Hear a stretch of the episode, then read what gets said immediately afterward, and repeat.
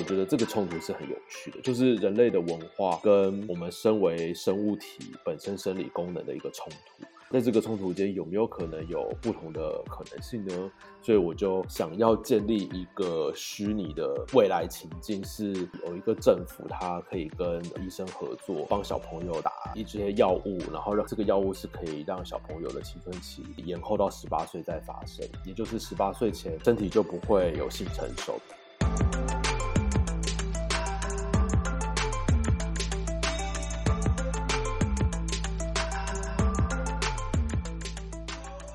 呃，大家好，我是顾广义，现在是一位艺术家。那我的创作主题大部分都是跟生物医疗科技相关，以及这些前端的医疗科技怎么影响未来社会的这些相关的议题。或多或少也是因为我在当艺术家之前的工作是牙医师。所以，对于这种医疗科技对于未来社会的影响，跟它能够引起的伦理议题，也特别感兴趣。今天在节目中想要开始聊的话题，主要来自于我的一件作品，叫做《延迟青春》。它是关乎青少年性自主，还有一些医疗技术用在青少年的青春期的延缓。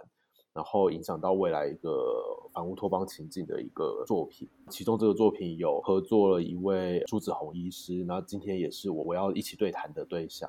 呃，各位听众朋友，大家好，大家午安。我我是朱子红医师，我本身是儿科专科医师，另外我有个次专科是在医学遗传学以及新陈代谢学，呃，以及有帮儿童内分泌相关的临床的经验。我临床上会有一些跟基因遗传这个相关的，也有跟内分泌有关的。那我跟广义也是认识了十年、十一年了，所以大概在两年前的广义有来。问我儿童内分泌的专业问题，所以我想说，我可以就一个算是顾问跟朋友的角度跟他对话，同时呢，也可以把广义的作品以及这个展览呢，可以尽一份我小小的心力。呃，听众可能不清楚为什么我会找朱子鸿医师聊一些关于儿童内分泌的问题。那可能我这边稍微简单介绍一下《延迟青春》这件作品。事实上，它的灵感是来自于。这几年，呃，台湾的性别运动很蓬勃的发展啊，包括同性婚姻啊，或是等等的性别的议题，都被社会大众广为的讨论。我那个时候很有趣的是，发现了有其中一个子议题，就是儿童的性教育这个相关的主题，引起了很多社会大众的议论吧。因为有一些可能家长或是宗教团体会认为，部分性教育不应该进入校园。但是可能性别的社运团体会觉得性别的多元是必须让小朋友越早理解是越好的，所以他就中间有一些辩论跟讨论。那其中我觉得很有趣的一点是，儿童呃在进入青春期之后，身体会发育，特性成熟。很有趣的是，即使身体性成熟，也就是从生理学角度，它是已经可以生殖的身体了。但是我们在社会或是法律还是会有订定很多规定，是不允许某个年龄以前的人是发生性行为，甚至产生生殖的这些功能。那我觉得这个冲突是很有趣的，就是人类的文化跟我们身为生物体本身生理功能的一个冲突。在这个冲突间有没有可能有不同的可能性呢？所以我就想要建立一个虚拟的未来情境是。有一个政府，它可以跟医生合作，然后帮小朋友打一些药物，然后让这个药物是可以让小朋友的青春期延后到十八岁再发生，也就是十八岁前，呃，身体就不会有性成熟，变成都是儿童的状态。那这样子法律规定，这些人这些小朋友都不可以有性行为，那同时身体结构也本身也不会性成熟，然后让这个生理跟法律可以同步，作为一种身体监控。由政府由上而下的身体监控，当然它多少带有一些反乌托邦的情境，就是有点像是我们平常看一些反乌托邦的科幻电影的那种气氛。但是在这个作品中，就是想要透过这样的一个极端情境去带出这个思考。比如说，我们愿意会为了小朋友不要提早接触性活动，而甚至施打药物让他们延缓青春期吗？就是一个开放的提问。然后里面有很多有趣的设计，比如说那个时候的中小学的制服，可能就因为不会有性别上的差异，所以制服的设计可能就没有男女之分。所以我在这个作品中做了一个很中性的制服设计，以及设计了一些如果要施打这些药物的这些居家的针具啊、医疗用具长什么样子等等的相关的物件的设计，在这个作品中，那那个时候就很好奇。第一个是这些药物在我的奇想中到底有没有可能发生，以及平常在临床上，医生对于儿童的内分泌到底是有没有类似的情况，是需要类似的药物。所以那个时候就刚好认识朱医师，所以就想说可以从他那边得到很多有用的资讯。那后来也的确，呃，很有趣的就是有一些资讯会影响了后面的呃针具的设计啊等等的。那我觉得。跟朱医师的对谈，就是他作为一个医学顾问，然后提供给我的资讯，也开启了很多在艺术创作中的有趣的想象。那个时候得到的这些资讯，我觉得也很值得跟大家一起分享。因为那些临床资讯，就算我有牙医师的医疗背景，老实说，我也不熟悉。所以或许朱医师可以聊一聊你平常临床工作的那些关于青春期的一些内分呃儿童内分泌的知识，尤其是跟我的作品有关的这些部分。OK，好，呃，谢谢广义的介绍。其实儿童内分泌这个部分是比较专的哦，因为儿童毕竟是一个从呃婴儿甚至新生儿甚至胚胎变成一个大人的过程。那大人的内分泌原则上是一个至少性方面是个成熟的状态，而且他也不会再长高了。但是儿童其实我们要照顾的部分，就包括他长高以及他身心理，至少零到十八岁这个地方的变化。那这个部分是有点专业啦。其实我刚刚看了一下一些相关的历史啊。那我有个很震撼的是，我在当住院医师，儿科住院医师，我们儿科训住院医师是训练三年。在那个训练的当中呢，我有一次翻我们的儿科的圣经，叫做 Nelson，它里面有一章就专门在讲。性成熟、性早熟这个章节里面就有两个令我很印象很深刻的照片，一个是小男生，一个小女生。要有一个是小女生，可能在五岁乳房就发育了，然后六岁阴毛就出现。那七岁的时候，虽然她的个子、她的身高是他们那个年纪的身高，但是就是已经完全性成熟，第二性征完全发育。那同时旁边有另外一个是小男生。可能可能更小，可能三岁的时候就开始有个阴茎开始增增长，然后呃开始出现阴毛的情况。那时候对我而言，我是我光看图片，其实就觉得蛮震震惊的。那里面就讲说，呃，这个男生跟这个女生呢，哦，小朋友的时期，他们长了一个脑瘤，但是当时可能是一九五零、一九六零年代，连那个电脑断层都没有，所以他们可能那时候医师只知道知道说。脑中应该又长个什么东西，因为他们那时候是对于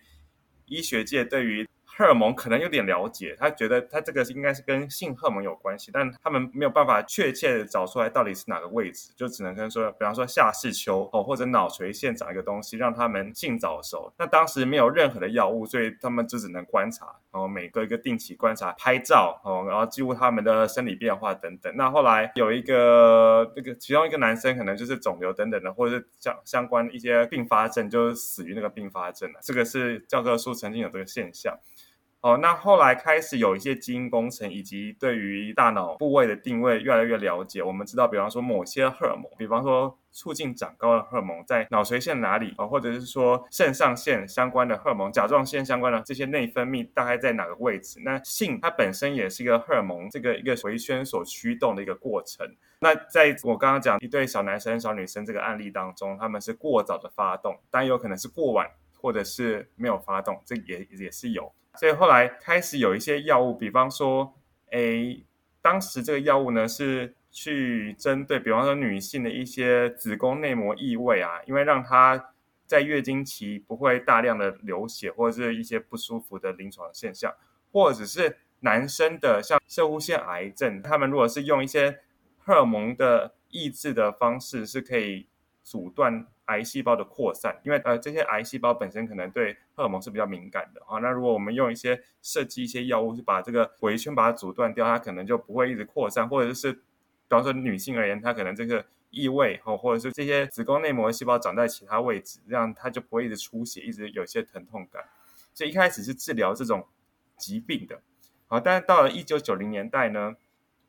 发现，哎，这这类药物对于一些性早熟的男生女生，哎，好像也有帮助哦，所以开始才有这个把这个药物拿来在儿童年龄层的临床试验开始。哦，那后来慢慢的也的确是有有累积一些临床经验，开始有些效果了。同时间，大家也开始把眼光注意到儿童的性成熟这一块。比方说，有人就做研究啦，发现说女生的初经哦，从好像是法国一个研究，他从可能一一八五零年或者是一九零零年，发现他慢慢的出经慢慢的提早。而同样的现象，一些第二性征的发育，这些时间顺序呢，在男生也有观察到类似的现象，就是说，哎，发现他们甚至好像我就是一百年。当中，一九零零到两千年当中，法国女生的出经年龄就第一次出现月经的时间提早了，我记得是二点八岁了。好，这其实是有一点可观。比方说，从十四岁到不到十二岁开始，那过早的一些生理的变化可能会造成一些心理的困扰。比方说，刚刚好他们处于在呃小学小五、小六、小四到小六，或者是可能甚至国一、国二。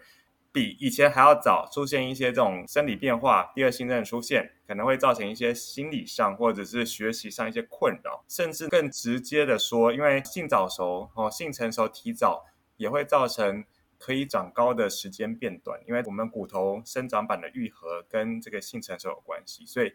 后来开始，大概在民国九十年代，呃，会有一些父母亲会比较 concern，就是比方说男女生嘛，然后女生第一个出现的是乳房发育，哦，所以妈妈可能就注意到，哎，小朋友可能小二、小三开始乳房发育，他就可能会比较恐慌，妈妈可能会恐新生儿，应该说第一胎嘛，因为现在小朋友都是少子化，就可能不太确定要怎么样帮小朋友度过这个。开始出现进入青春期这个心理转变，所以他就可能来开始找儿科医师，找小儿心智科医师。他可能也会担心说，小朋友因为开始提早出现这种性成熟，会造成可能再过几年就不长高了，最后身高就很矮，那也会造成一些心理压力。所以我们开始面对到这些病人，以前的经验在医学中心有遇过一年大概有一千一直到一千两百例这种情况，所以我们开始有这样子的需求了。同样这些药物呢，在当然这个不是健保给付，在这个自费市场上是的确是有这个功效，所以。而且也有达到一些效果了，所以所以刚好我刚好分享这个历史跟一些临床上的经验这样子。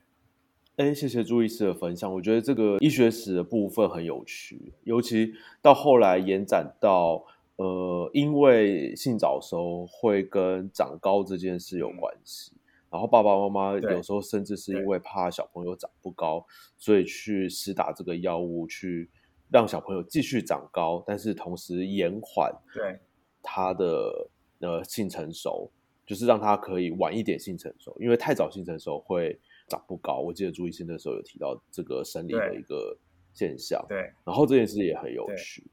我记得那我那个时候听到这个资讯，脑中的第一个反应就是，我原本的奇想好像有一个机会可以在真实的临床上可能发生。比如说，这个小朋友他持续的施打压抑性成熟的药物，本来是为了性早熟的我们说病患的小朋友好治疗。那如果他是正常的小朋友，但是我在他原本应该青春期的时候施打。那有没有可能也真的可以往后延？然后我记得那个时候朱医师有说他是有机会。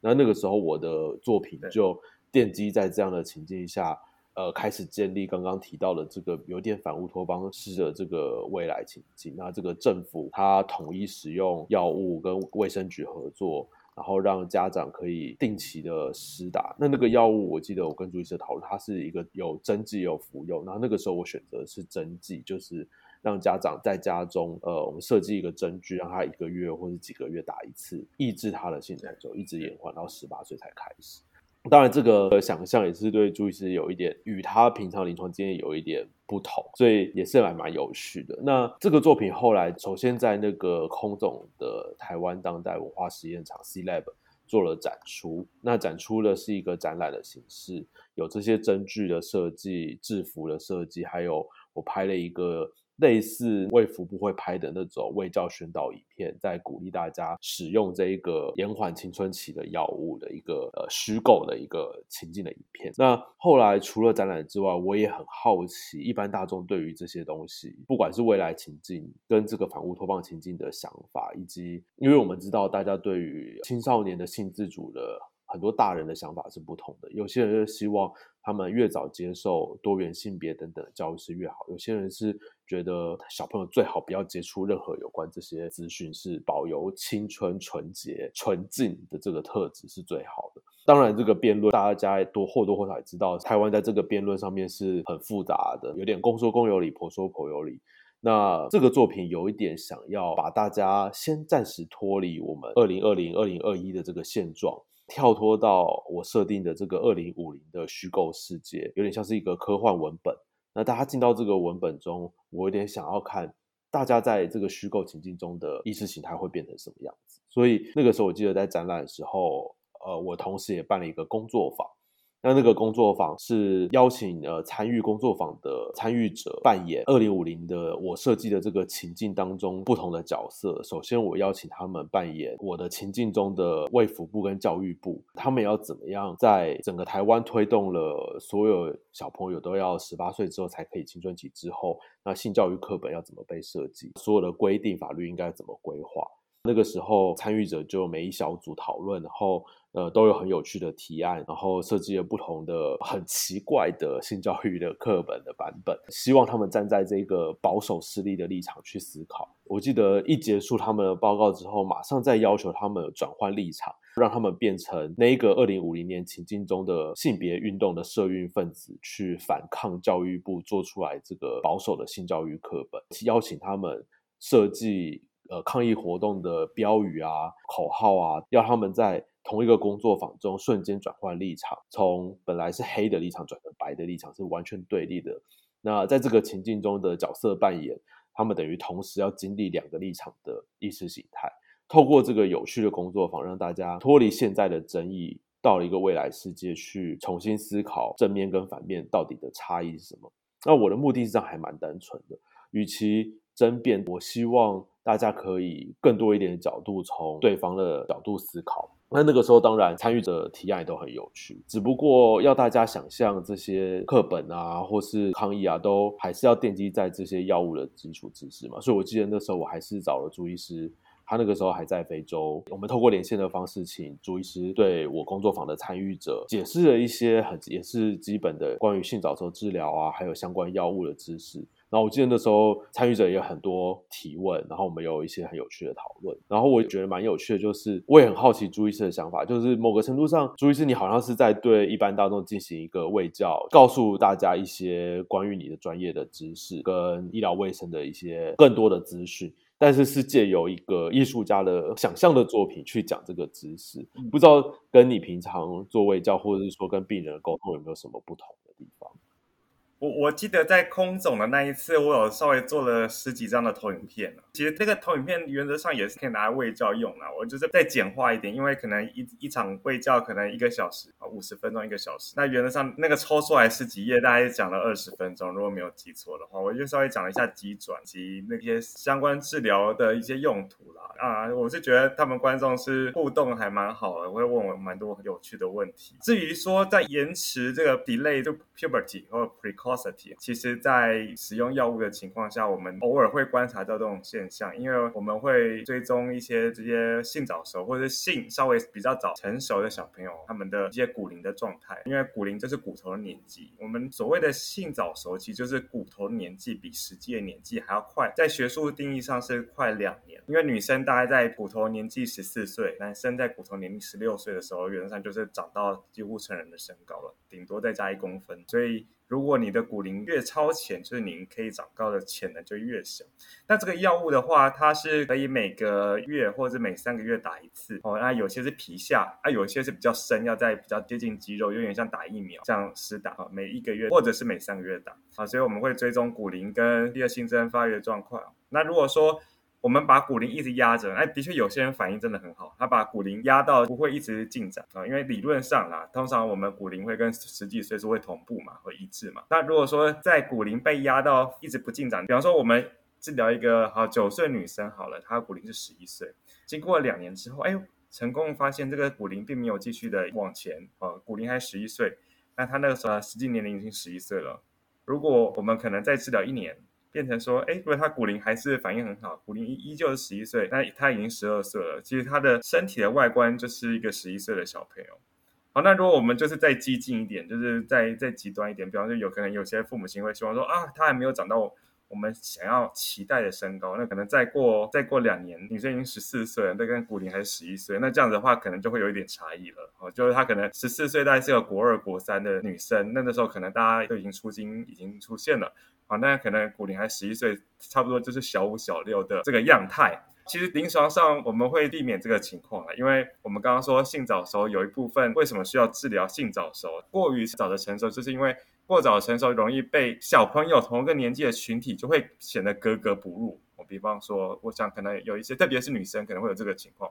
胸部可以发育，那可能在其他男生或或者其他女生就会觉得说，哎，你怎么会开始胸部开始发育呢？你是跟我们不一样。而且小朋友他们那时候需要一个归属感，就会有这个心理上的压力。那同样，如果说在这个骨龄落后、适龄年龄太多的情况下，同样也会有这种情形，就是比方说，哎，小男生那边都已经开始变身了，嗯，你怎么还是维持一个小朋友的样子？这样也是会比较奇怪一点了，好吧？啊，但是临床上实际上这是可能可以做得到的事情，只是这当然有点不是非常道德这样子。那我们会尽量让骨龄至少不会落后太多了。哦，所以的确，目前的药理的作用等等的话是可以做出来，像广义说的这个，可能甚至可能到实际年龄，我们叫 chronological，就是依照阅历这个算出来年龄，跟骨龄实际上拉太多的情况下，的确是可能会出现的这样子。对啊，我刚我觉得听到那个状态也蛮有趣的，然后尤其在我的呃作品故事情境中，某个程度上，它反而没有同侪压力，因为是所有的小朋友被控制在一模一样的。性成熟阶段就是都没有性成熟，所以反而大家都一样。但是这个带出的实际上是另外一个身体监控的政治问题，就是呃，政府或是说有权力的机构有这个监控的权利去管控所有人的身体，逼大家都一模一样吗？但是在我的反乌托邦前进的中，这个政府是有权力的，它是集权的。它是它的意识形态是这样的，是对人民最好的。那事实上这件事好像也没有离我们的当下那么远，因为我们也知道现在世界中的部分的集权国家的政体，实际上他们也是这样对他们人民的。然后我们觉得政治好像只是在一般公共事务上面，好像对生理上身体的控制不该这么直接。但是仔细一想，很多国家实际上是对于生殖科技，人民可不可以生殖，然后身体的状态是什么？尤其现在疫情当下，事实上我们很明显看到有些政治实体是它是有有这个办法可以去呃管控人民的在健康上的自由的程度。对对对。那这件事也很有趣，因为每一个不同的政体，它的现状就会做出不一样的卫生政策。实际上，很明显的，在疫情下也是，你就会看到针对同样的疫情，却每个国家有不一样的做法。我觉得这都是呃，有时候医学科学，我们想象中它应该是非常理性的，它是 evidence based 的，就是很实证的，应该都可以在理性的讨论中。但是我觉得有趣的是，我们终究是人，我们都有人性，然后我们都是活在这个社会中，会产生很多文化上的差异，甚至不要说文化了，我们个体之间的意识形态也可能有差异。那这些差异到了医学跟科学这些好像应该要很理性的东西的时候。就产生了他那个因为人产生的奇异度。我觉得这件事是我有时候在做艺术设计跟医学科学这看似大相径庭的不同领域的跨域合作中观察到的有趣现象。刚刚有提到，呃，在我的艺术作品延伸出来的工作坊邀请的朱医师的合作，这件事本身。我也有蛮多心得的，因为我本身除了艺术家之外，也有医疗人员的这个身份嘛，所以等于对于两个领域都是有涉猎。那医学上面，我们常说卫教，比如说以前我当牙医的时候，也是要跟病人宣导怎么刷牙。那很多我们在 textbook 就是教科书上看到的知识，要怎么样让病人也知道，然后才能够提高他们的健康状态。那这个卫教过程常常需要把比较繁复、比较复杂的艰涩的医学知识转成一般大众可以理解的语言，但有时候就会形式上会比较单一跟固定。那这件事也会反映在不一定是医学，很多科学传播、科学教育的活动中也大概是这样的状态。但是当医学科学跟艺术设计这种比较有批判性或是比较奇想的作品结合的时候，它同时也在传递一个。医疗的知识或是一个科学的知识，但他用的是不是呃变成不是科普的形式去让观众知道这件事，而是带着观众一起去看科学或看这个知识，然后用一个比较批判性的角度去思考这个东西。那我觉得最有我自己从事这个艺术跟科学合作这么多年，我的心得是这件事还蛮有趣的，因为它提供了另外一个路径，让一般大众可以接触医学、接触科学。这个方式又跟科普或是一般的科学教育，就是所谓你们在科学博物馆或科学教育馆看到的那种展览或是哪一种活动，事实上不太一样。刚刚大家也听到延迟青春的那个那种奇观式的想象，跟一般科普活动会是有一个程度上的差异。那我觉得艺术和科学合作不只对艺术领域有价值，因为产生了更多不同的诠释跟故事之外，我觉得对科学领域也是有很有趣的价值的，因为它等于拓展了一种新的科学传播或科学教育的管道，然后跟传统的科普是很不同的。那今天的时间好像我们差不多了，那也很谢谢呃朱医师可以跟我呃再一次的对谈，然后关于延迟青春，还有关于性早熟治疗等等呃有趣的医疗知识跟跟艺术艺术合作的呃相关的有趣的事情跟大家分享。那感谢今天大家的收听，也谢谢大家，大家再见。